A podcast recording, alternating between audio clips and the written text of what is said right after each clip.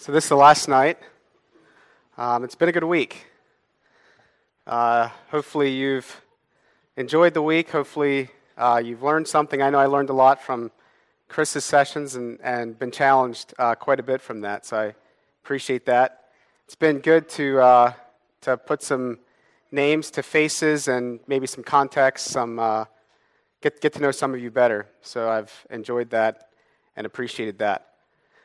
We talked about a number of things this week. I'm not going to necessarily review per se. One of the things I wanted to just touch on a little bit here at the beginning is scientific law versus scientific theory. So I made the comment the one evening that evolution is not a law, but a theory. And as I thought about that, I was like, maybe I should do a little bit of research on that to see what the difference really is. A law is a statement that's based on repeated experimental observations that describes some aspect of the universe. So it's a statement that's based on repeated observations that describes something about the world that we live in. It's a description of something, but it does not explain how that something exists or where it came from. Gravity, for example. We know that gravity is. We know that we understand the law of gravity, but we don't know why it exists, how it works, or where it came from. So that's typically what a law is. A theory is, there's some similarity. It's more of an explanation.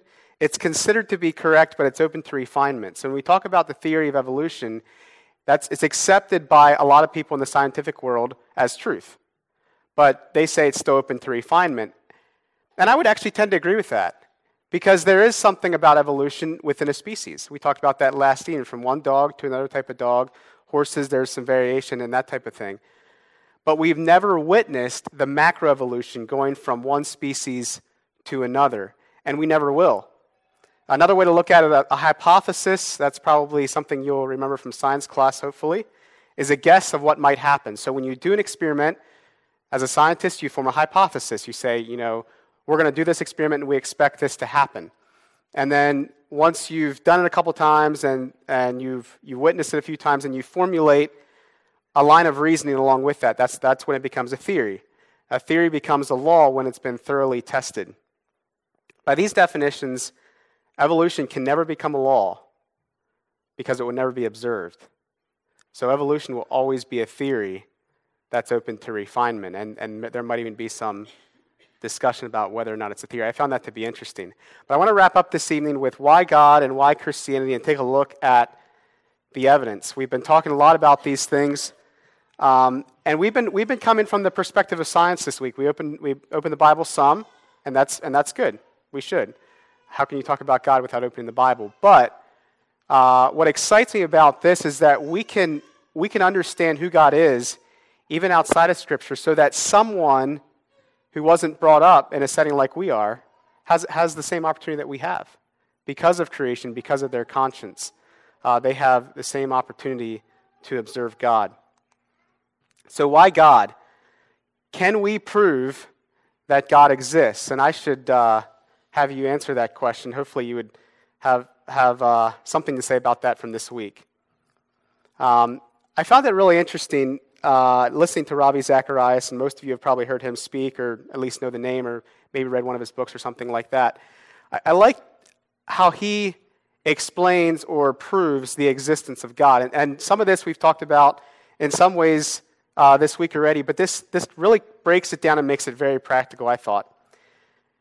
The first step is, no matter how you reduce the physical world or how far back you go, you end up with something physical that cannot explain its own existence. You end up with something physical that cannot explain its own existence, or cannot explain where it came from. Okay, so we can explain, well, I came from my mom, and on back, and we can keep going back, but no matter how far back you go, or how much you reduce the world into little parts, into atoms or cells, or no matter how you reduce it, you end up with something physical that cannot explain where it's come from. Even if you believe that evolution is true, you still end up with something physical that that cannot explain where it came from, that can't explain its own origin.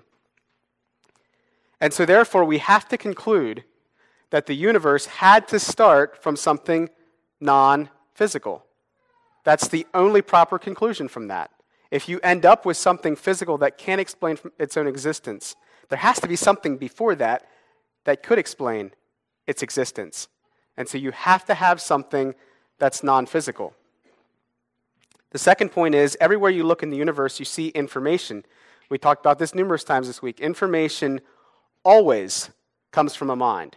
There's never an example ever in history, ever that we can observe, where information came from something other than a mind. Design, anything that contains information, language. Language is a big one, because if you believe in evolution, you can't. If you believe in the Big Bang, you can't explain language. You can't explain words. You can't explain how the word exit up there on the wall means something to us. You can't explain that. You can't explain information. So therefore, we have to conclude that the universe had to start with something intelligent. We have to conclude from this that the universe had to start with something intelligent. The third point is, all through history we see moral debates and issues. And again, we talked about this briefly throughout the week as well. This demands an explanation of moral reality, a moral lawgiver. Every person believes in a right and a wrong. No matter what religion they ascribe to, no matter what they say they believe, even if they say they don't believe in good and evil, right and wrong, every person believes in right and wrong. And if you want to test it, just try stealing something from them. Try punching them in the face. They believe in right and wrong. Every person has this basic understanding of right and wrong. There's no question. And so from these three things, the only thing that we can conclude logically is that the universe requires a first cause that is non-physical, intellectual, moral lawgiver. Non-physical, something spiritual, obviously, intellectual or something with intelligence, and a moral lawgiver. The only being great enough for this is a transcendent God who is outside of creation, who is uncreated, an uncreated God. I think one of the things that atheists believe is that all gods are created. And that frustrates them, because why would you believe in a created God? We know that created God, we've known for years that created gods are false, that they're worthless. We don't believe in a created God. We agree with them on that you shouldn't believe in created gods. Everyone believes in something somewhere that is uncreated or eternal.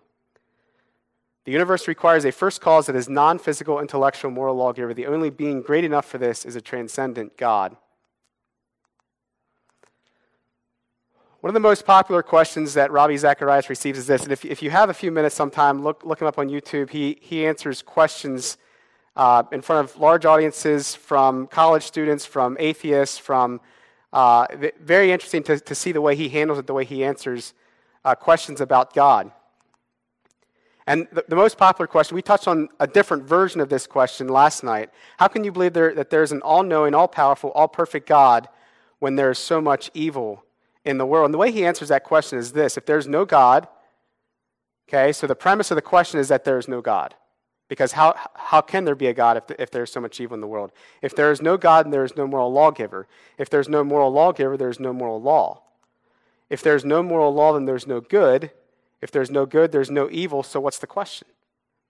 The question is self-refuting. There's no question. There's no basis for a question. The question self-destructs if there is no God. Now, even though this question self-destructs without God, I think we still need to be prepared to think through it. Maybe we can't fully answer it. We're not going to come up with the perfect answer, because only God fully understands why it works the way it does. But we're going to also struggle with this question in our life when we come up against suffering. And it's a valid question. There's nothing wrong with the question. But when we start with the basis that God is, then we can wrestle through that question and come to an appropriate conclusion. So why Christianity? I feel like we've talked a lot about why God and how we can prove that there's a God, but why Christianity specifically? There's a lot of religions out there. But all religions have some form of the following. They all have an initiation, a way to be accepted into the religion. And if you look at a lot of Christianity, it's that way too. Chris has talked about this a lot this week. You get saved. Okay, that's your initiation. Now you're in. Now you're in the fold, so to speak. All religions have a way that you're supposed to attempt to stay on, things that you're supposed to kind of do. You know, you just try to go down this path. And all religions have a final assessment with the hope that my good deeds outweigh my bad deeds. Every religion on earth has this. And unfortunately, many Christians live this way as well, where they hope that somehow my good deeds will outweigh my bad deeds. In thinking about this, I believe that true Christianity is a lot like a marriage.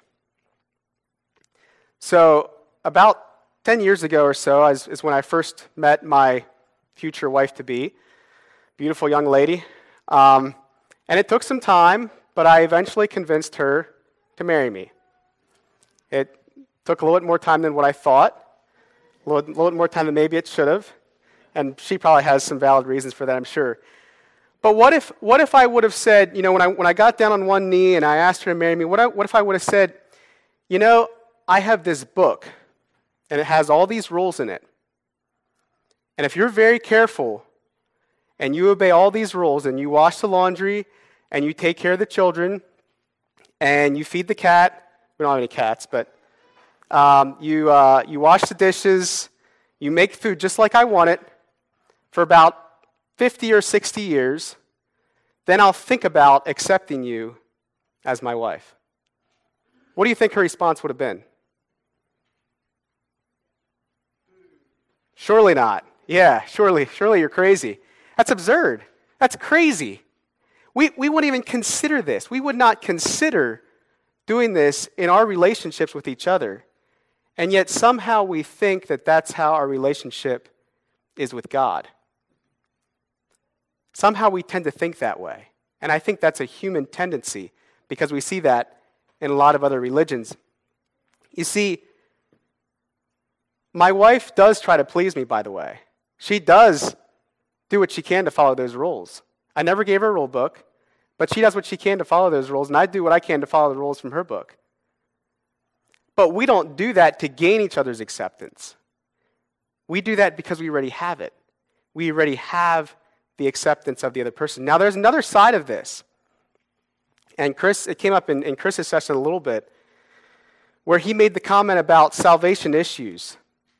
So I described how a marriage couple accept each other from the beginning for the marriage to work properly. But there's another side to salvation which also applies to marriage.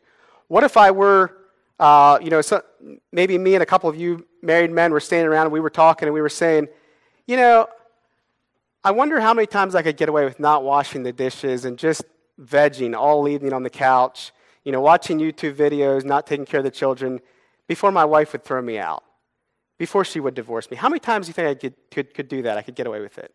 Or what's the smallest amount of things that I could do, the fewest weeds I could pull in the garden, or the least amount of times I could wash the van, which, by the way, she washes the van. Just, that's how our marriage works, but that's another subject. So maybe that's a bad analogy.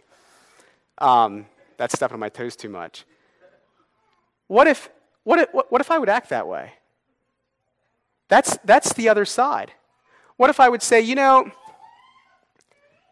I can hang out with other women. It doesn't really matter, because my wife won't divorce me if I do that. We're still married. She's with me for life. That'd be crazy, wouldn't it? Wouldn't that be insane? A crazy way to look at marriage? Of course it would be. We would never consider that. Now, why would we not consider that? Why do I try to please my wife? Why does she try to please me? It's not because I need to follow those rules to gain her acceptance. I have her acceptance. So why do I do it? It's because I know what it's like to have an almost perfect, about as perfect a relationship as you can get with another human. I know what that's like, and I want to keep it that way. I've experienced that. And I believe that in a lot of ways is how salvation is supposed to work. When we taste God and we experience him, when we experience the approval, we experience the blessing of doing what he says, then it causes us to want to do that more. And so I think there's a lot of similarities there.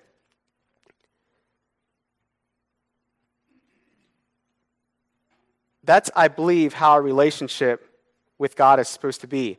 Now, the idea of a marriage relationship is completely foreign to any other religion. The Christianity is the only thing that talks about marriage in our relationship with God. You know, we are to be the bride of Christ. That's just crazy to other religions. That's crazy. So Christianity is unusual in that way. True Christianity offers something different. Now, I do want to say this, that just because true Christianity is different in that way from all other religions doesn't make it the true religion. It doesn't make it the true way. Just because something's different doesn't mean that it's true. Okay? But I wanted to emphasize that true Christianity, the way God intended it to be, is vastly different from anything else out there. I don't know how many of you have bumped into a Muslim or you know, another person that believes in God but isn't a Christian, and they'll say, well, you know, our God's the same. You know, we both believe in a God that's a creator. We both believe that God's all-powerful. We both believe that God knows everything. We both believe that God's 100% in control. But there's something different, and we'll touch on that here. Even if God or a first cause exists, why Christianity and why not another religion? I want to talk a little bit about Christianity versus Islam versus Judaism. I believe there's a core thing here that separates these religions. Although they believe a lot of the same things about God, there's a lot of things that are vastly different as well. This discussion centers around Jesus Christ. Jesus Christ is the dividing factor between Christianity and every other religion. Now, a lot of other religions, Mormons, Muslims, Jehovah's Witnesses, there'd be a number of others, would claim that Jesus was a good prophet, was a good man. And we'll look and see why that doesn't work, why you can't argue. It's impossible to argue that Jesus was just a good man. Now, here's the basic difference. The Christians say that Jesus died and rose again. The Jews say that Jesus died but did not rise. I have that incorrect in there. Jesus died and did not rise again is what the Jews believe. The Muslims say that Jesus did not die. Only one of these can be correct. So this is the dividing line between what we believe and what they believe. Jesus also claimed to be the Son of God. Many non-Christians believe that Jesus was just a good man or a great prophet. As a matter of fact, there's some atheists that will believe that he was just a good man or a great prophet. Jesus either was the Son of God as he claimed, or he was a deranged lunatic. There is no middle ground. It's impossible for him to be just a good man because of some of the things that he said. And I want to look at some of these passages, just a few of these. We won't have time to get through all these, but just to show a little bit about some of the things that Jesus said about himself. John 5, verses 16 through 18, you can turn there. And therefore did the Jews persecute Jesus and sought to slay him, because he had done these things on the Sabbath day. But Jesus answered them, My Father worketh hitherto, and I work. Therefore the Jews sought the more to kill him, because he not only had broken the Sabbath, but it also said that God was his Father, making himself equal with God. Now, there's a lot of people that claim that Jesus didn't say that he was the Son of God, and he doesn't really come out a lot of times and say, I am the Son of God. But the Jews got it. The Jews understood, and they killed him for it. They understood what he was saying. It might not be quite as clear to us. One of my favorite probably is in John chapter 8, verses 57 through 59. Then the Jews, and Jesus was talking about Abraham, then the Jews said unto him, Thou art not yet 50 years old, and hast thou seen Abraham? Jesus said unto them, Verily, verily, I say unto you, before Abraham was, I am. Now again, he didn't come out and say, I am the Son of God, I am God, I am God's Son. But he said, I am. And the Jews understood what that meant. The Jews remembered back when God had said, I am. And when Moses was supposed to say, I am, has sent me. The Jews understood what that meant, and they took up stones to cast at him, but Jesus hid himself and went out of the temple, going through their midst, and so passed by. We'll just jump down to Luke 22, the last one there, Luke 22, verses 70 to 71. Then said they all, Art thou then the Son of God? And he said unto them, Ye say that I am. And that could also be translated, You are right in saying that I am. Or Jesus was affirming that what they were saying was correct. And they said, What need we any further witness, for we ourselves have heard of his own mouth. So there's no doubt, there's no question that Jesus claimed to be God, claimed to be God's son.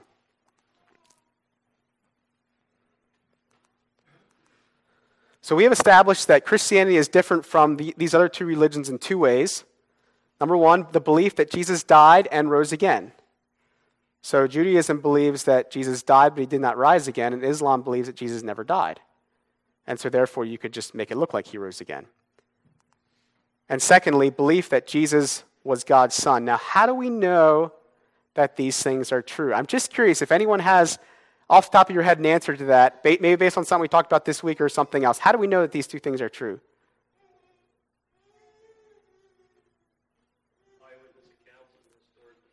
Okay, eyewitness accounts and historical documents. We talked about that last night. Any other way that we can know?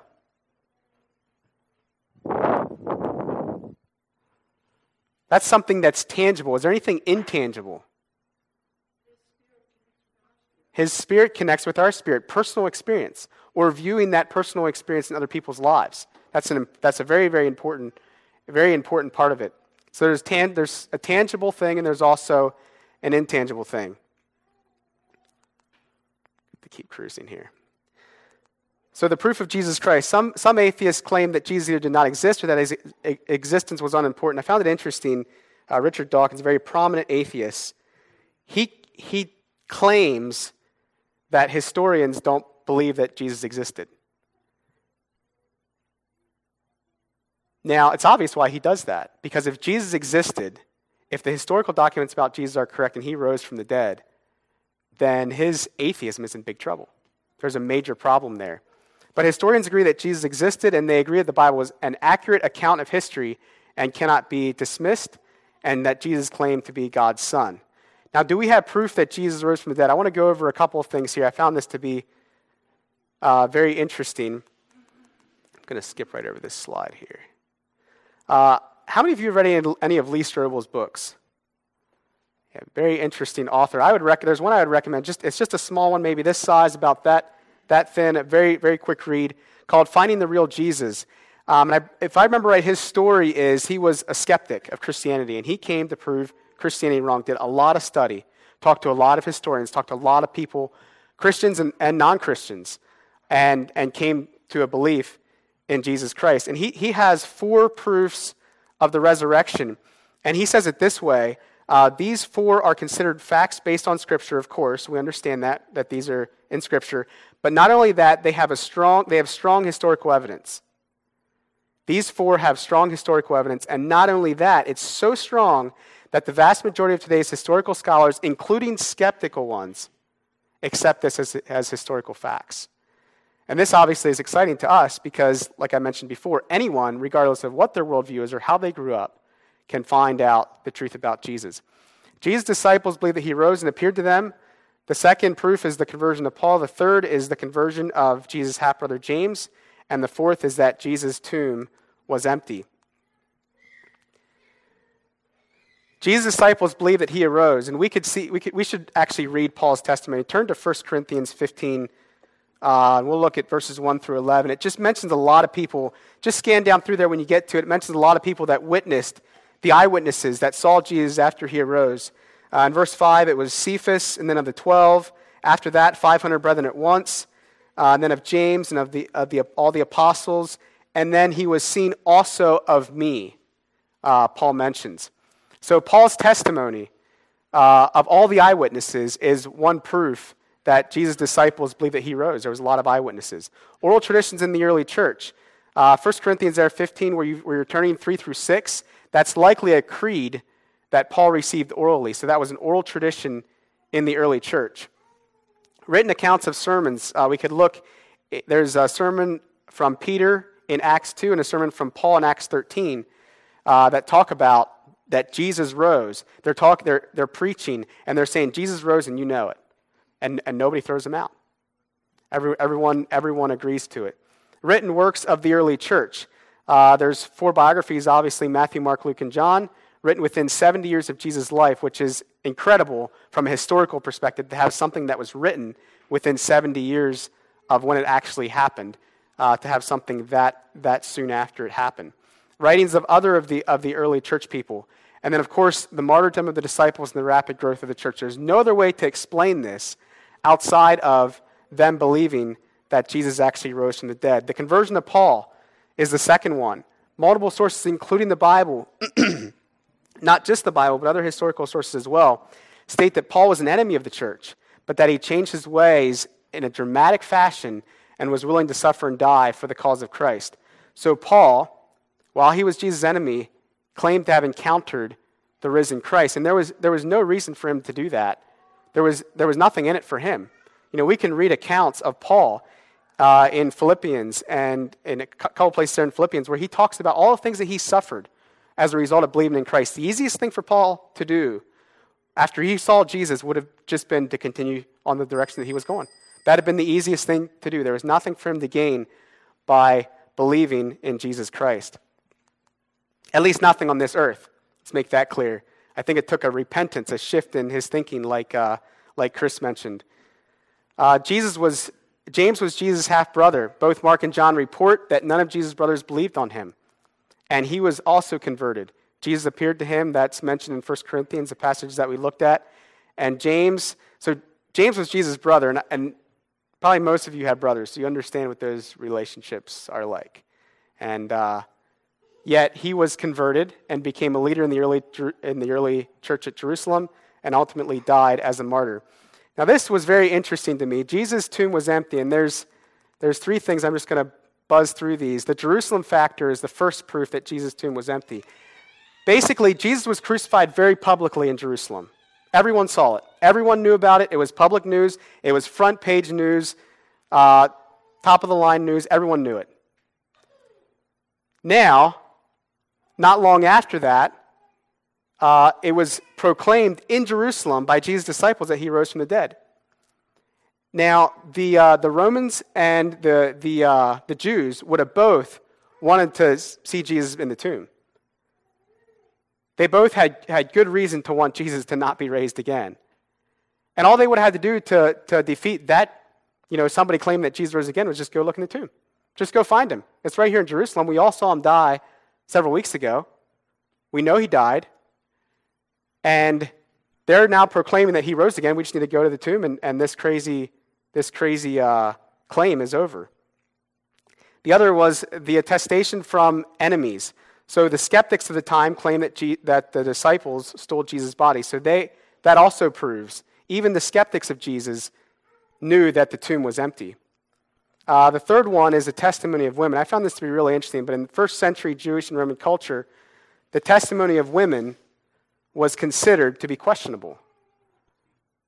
We surely wouldn't say that today, but at that time, the testimony of women was considered to be questionable. Now, if the disciples were to concoct a story, they wouldn't have said the woman is the first one that saw it happen. Surely they would have said Peter or James or John or somebody else saw the tomb first. But no, the woman was the first one at the tomb, and that is how it was recorded. Found this to be very kind of an interesting quote here from philosopher David Hume. And he says this. He said that you must reject a miracle as false unless believing in its falsity would have such inexplicable implications that you would need an even bigger miracle to explain them. You catch that? So you must believe that a miracle is false unless believing that it's false has such unbelievable implications that believing that it's false is even harder than believing that it's true. It's kind of what he's saying.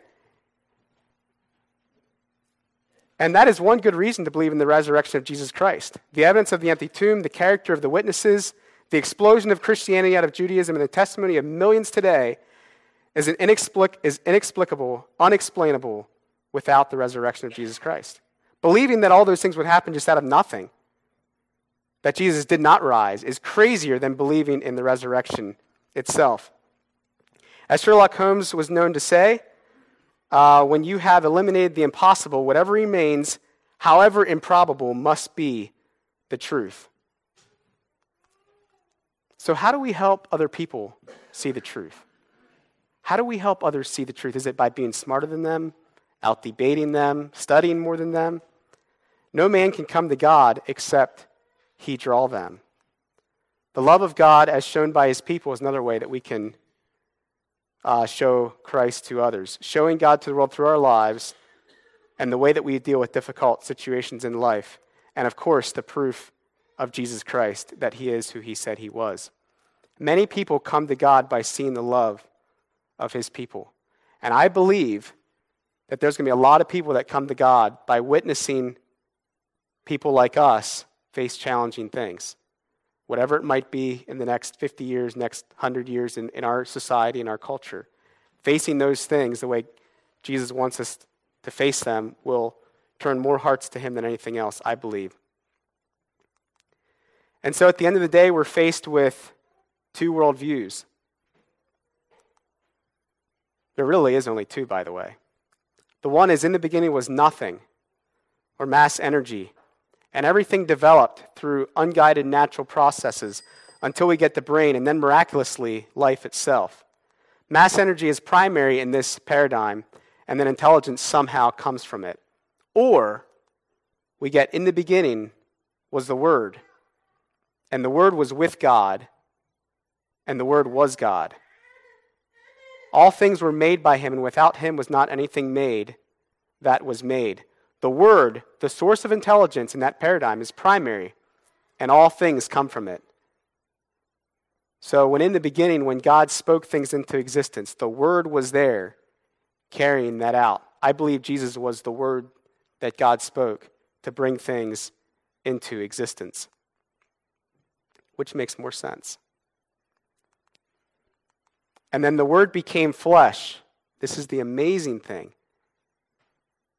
Not only was the Word with God and the Word was God, but the Word became flesh and dwelt among us, and we beheld his glory. The glory is of the only begotten of the Father, full of grace and truth. Regardless of what your worldview is, one question remains, and I quote the song, "What will you do with Jesus?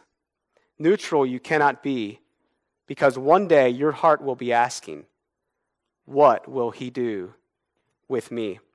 Thank you for the week. We enjoyed it, and God bless you.